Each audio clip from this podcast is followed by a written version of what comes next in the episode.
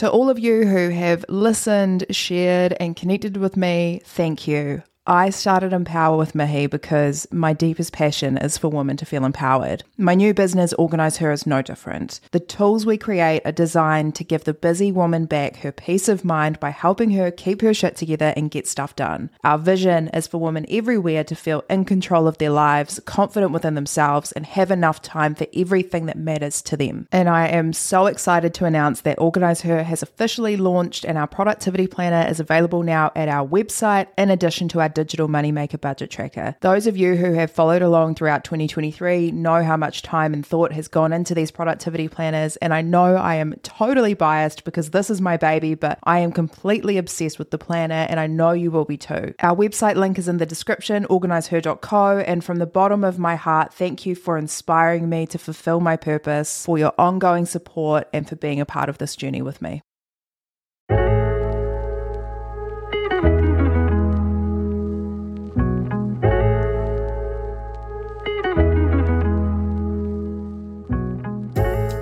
Kia ora and welcome to Empower, the podcast that has one sole purpose, which is to inspire you to live your best life as your best self. My name is Mihi Sorensen. I'm a lawyer, girl power advocate, grown independent woman, of course. I'm obsessed with self love and personal development, so now I'm also the host of this podcast. Thank you for tuning in. I will do my best to make sure that you can take something meaningful from this podcast and apply it to your everyday life.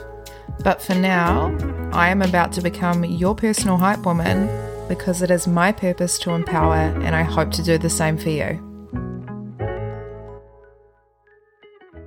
Here we are, it's episode 20. Oh my God, it is unreal. I'm so grateful for all of the support with this podcast and just in general. There's no doubt in my mind that my life has improved significantly since I started this podcast. So, again, all I can say is that if there is something that you've been thinking about doing that you kind of haven't had the balls to try out, or you're worried about what other people think, but you know that you're passionate about it and you know that you can bring some value to it, I really encourage you to just do it. But without further ado, let's get into today's episode, which is knowing your worth. There are two main kind of areas of life that I want to discuss here. They are the two areas where I feel like this concept has been the most relevant to me in my life. And I think overall, two of the most significant areas where all of us, particularly as women, really start thinking about our worth and our value and how that plays out in these spaces, which are in the workplace and in relationships.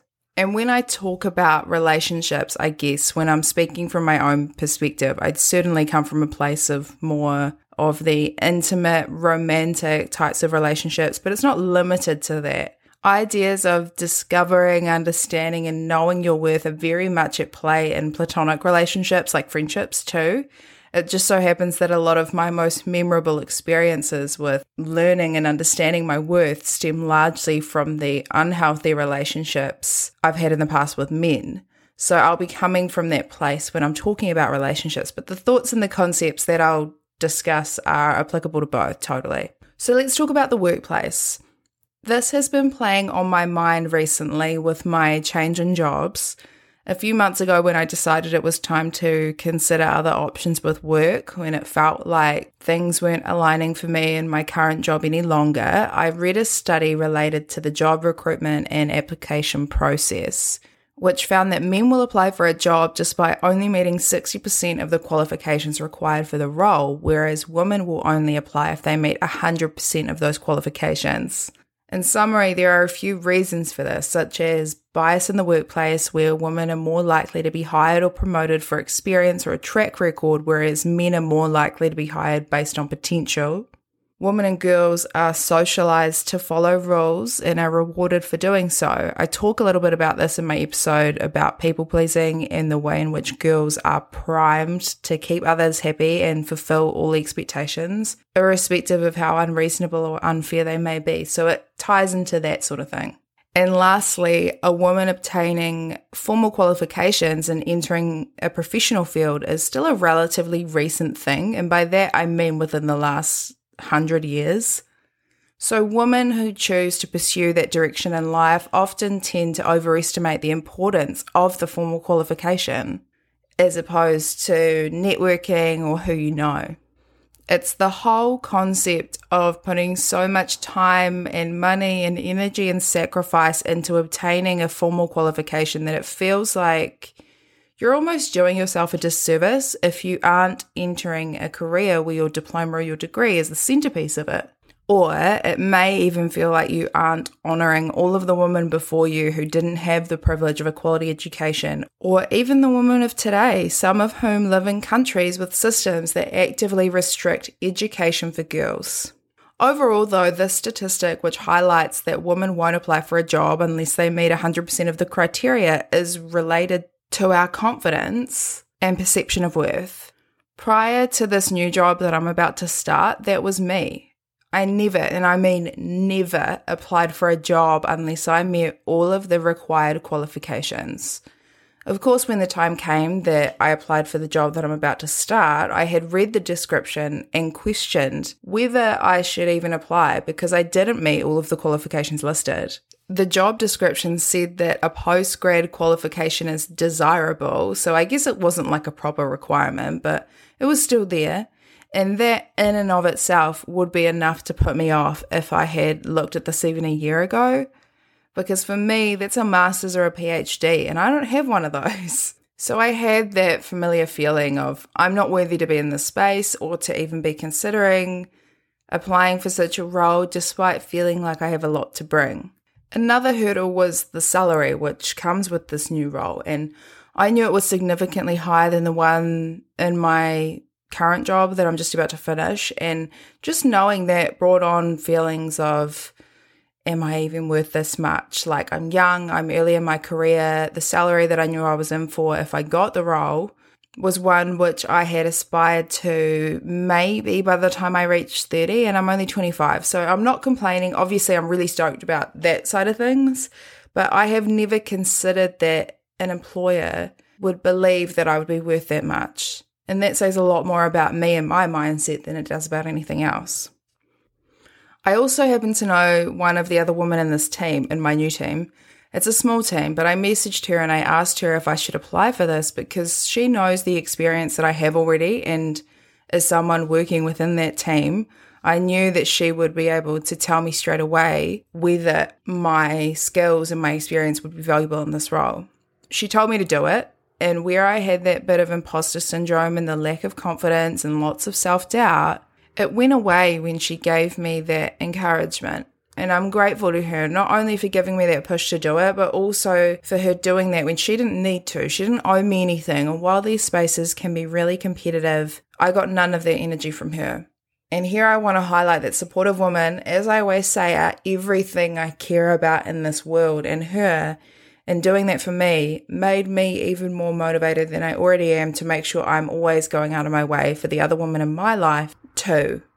Obviously, as we know, I did apply, I got the job. So, despite all of the internal questioning and the self doubt that I had, and despite going out of my comfort zone to apply for a job I wasn't 100% qualified for, according to the job description, I did it. And I'm so glad that I did. I'm glad that I broke my own pattern of behavior and being one of those women that only apply when I fit 100% of the qualifications because it all worked out as I'd hoped. And I'm like, oh my God, if this is what boys do and this is how they live their lives to get the best out of it, I need to do more of it. More of believing in myself and my capabilities and ultimately my worth. And very briefly, even if we look beyond the initial recruitment and job application phase, women are way less likely to ask for a pay rise. And if you're a woman and you just heard me say that, you know, because I know we don't like asking for pay rises. I had this conversation with a number of my close colleagues that are young women like me, and we all squirm at the prospect of having to ask for a pay rise. We squirm even harder over it though, because we know that this feeling that it gives us is reserved for women like us. But part of knowing your worth is realizing when you're in a situation at a workplace when you feel like you're not being fairly compensated for your time or energy or expertise or your skills or everything else that you put into your job. And in that case, sometimes it means that you need to just bite the bullet and negotiate that pay rise so that you feel that you are being fairly recognized for the work that you're doing. I have some tips coming up in a little bit about how to prepare for this conversation because preparation is key. But before we get there, let's talk about knowing your worth when it comes to relationships. It took me years to properly and intentionally honor my worth with relationships when I think back on these things, I am incredibly embarrassed about a lot of it. And a big part of that embarrassment is directly correlated to the standard of person, of man, that I was allowing to waste my time or mistreat me. And that was my choice. Like, if someone wants to be a trash person, that's their prerogative. But it was my choice to engage that kind of person and give that person my energy and my time. So ultimately, it comes back to not only a real lack of understanding of my true worth, but also my failure in honoring it, which then led to a total inability to demand better for myself. And that doesn't mean to say that I regret anything. I don't regret anything because I learned a lot. It led me here. But it's about setting the standard at which your worth or your value is respected. It's very hard to set that standard if you haven't thoughtfully considered your worth, what you will accept and what you won't, and then make intentional moves with that at front of mind.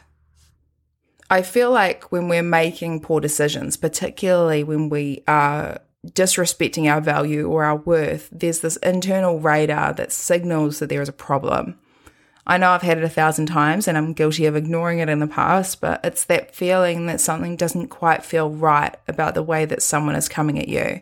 It's like if you try raising something that upsets you with someone that you're dating or someone that matters to you, and they respond with silence, or equally as problematic with something along the lines of, you're making a big deal out of nothing, which is also gaslighting, by the way. But I found myself in these moments with certain people, and it never made me feel good. That feeling was the radar, and there are a number of circumstances within which it was ignited. But it was trying to indicate to me that perhaps this person doesn't really understand my worth or value me. And at the very least, even if they do know, they sure don't treat me the way that they should. So it led to a choice. I had a choice to do one of two things. I could either one, push back on whatever happened and stand my ground and say, actually, no, that did upset me and I'm not making a big deal out of nothing. And if you understood my worth or respected my value, you would take the time to think about that instead of dismissing my feelings.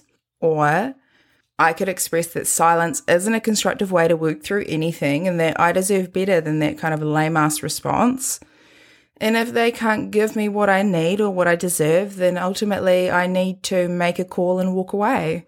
Or the second option would be to remain in the situation, suppress the internal warning radar, live in denial, try to convince myself that there's a reason to stay involved or that this person has the potential or this or this situation has the potential to change. And instead of cutting the cord, I will hold on to that hope without any actual evidence of change while they continue to devalue me, disrespect me, undermine me, mistreat me, and prove their unworthiness of me.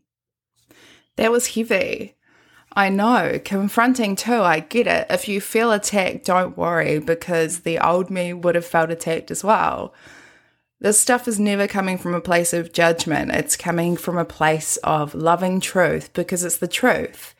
If you don't know your worth, then how are you supposed to start setting the expectations and the standards for the way that you treat yourself and the way that other people treat you?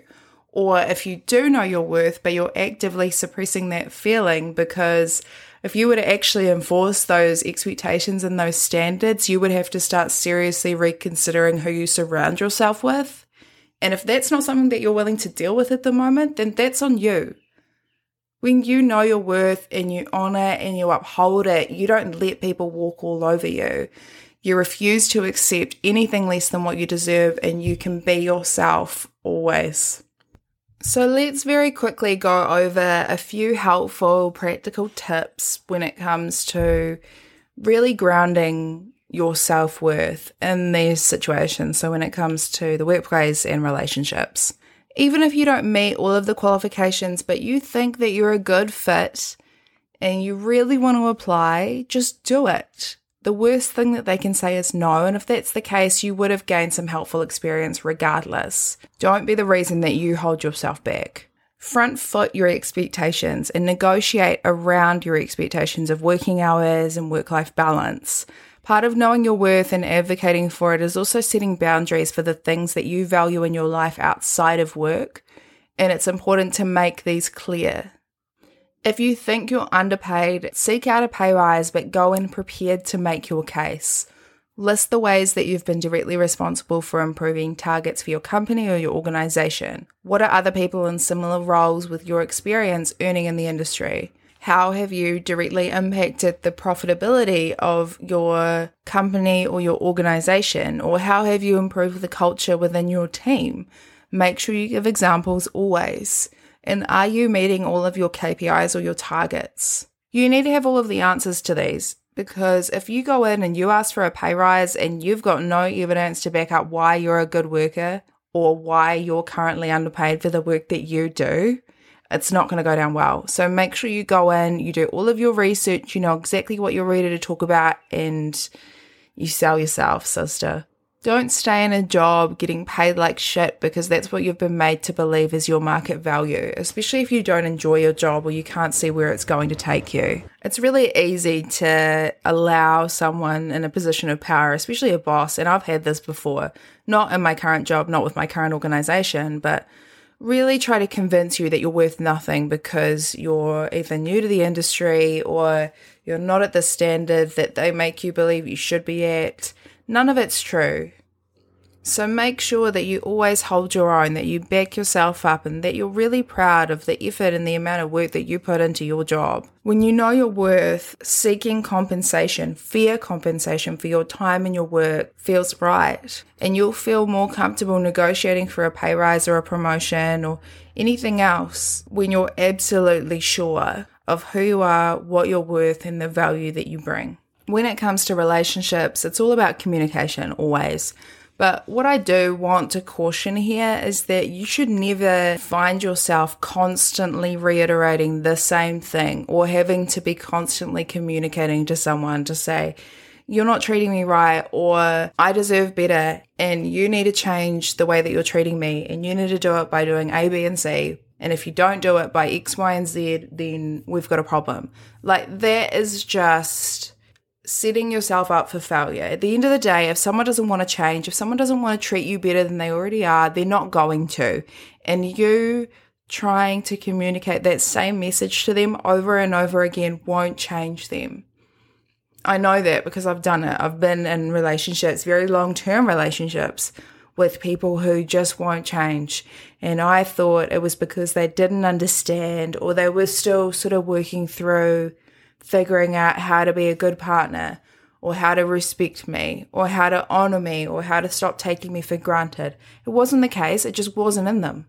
It just wasn't who they are. So accept that. You need to know that it's okay to walk away from someone or something if they're not bettering you. That's part of knowing your worth. Likewise, you shouldn't ever need to seek constant reassurance. So if you find yourself in that circumstance, and quite honestly, like if I'm being super harsh about it and um, it's tough love, but you make the call. You either walk away and say, I deserve better, or if you're going to stay in that situation, stay in it, but stop complaining about it because it's a waste of energy.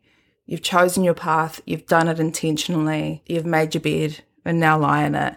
That's my that's me being a little bit tough, I know, but it's true. That's and that's what I wish I'd said to myself in the past. It's what I'd say to myself again because I'm big enough, I'm ugly enough now to understand that my decisions and the choices that I make for myself, including the people that I stay involved with, have consequences. And the only person that's capable, truly capable of changing that is me. So I don't really know if that was like really much of a helpful practical tip for relationships, but um, the most important thing when it comes to relationships anyway is to communicate and to communicate honestly and respectfully. It's the only way you're going to get anywhere. And if that communication feels like it keeps repeating, it's not really going anywhere, then you need to have a serious think about what you're doing. Uh, no matter how uncomfortable it makes you, don't be afraid to challenge or face the prospect of rejection. in the name of standing by your worth. When you know your worth, you will trust yourself and your decisions. You'll be selective with what you do with your time and who you spend it with. You'll speak up because your opinion matters. You'll take pride in yourself and your work.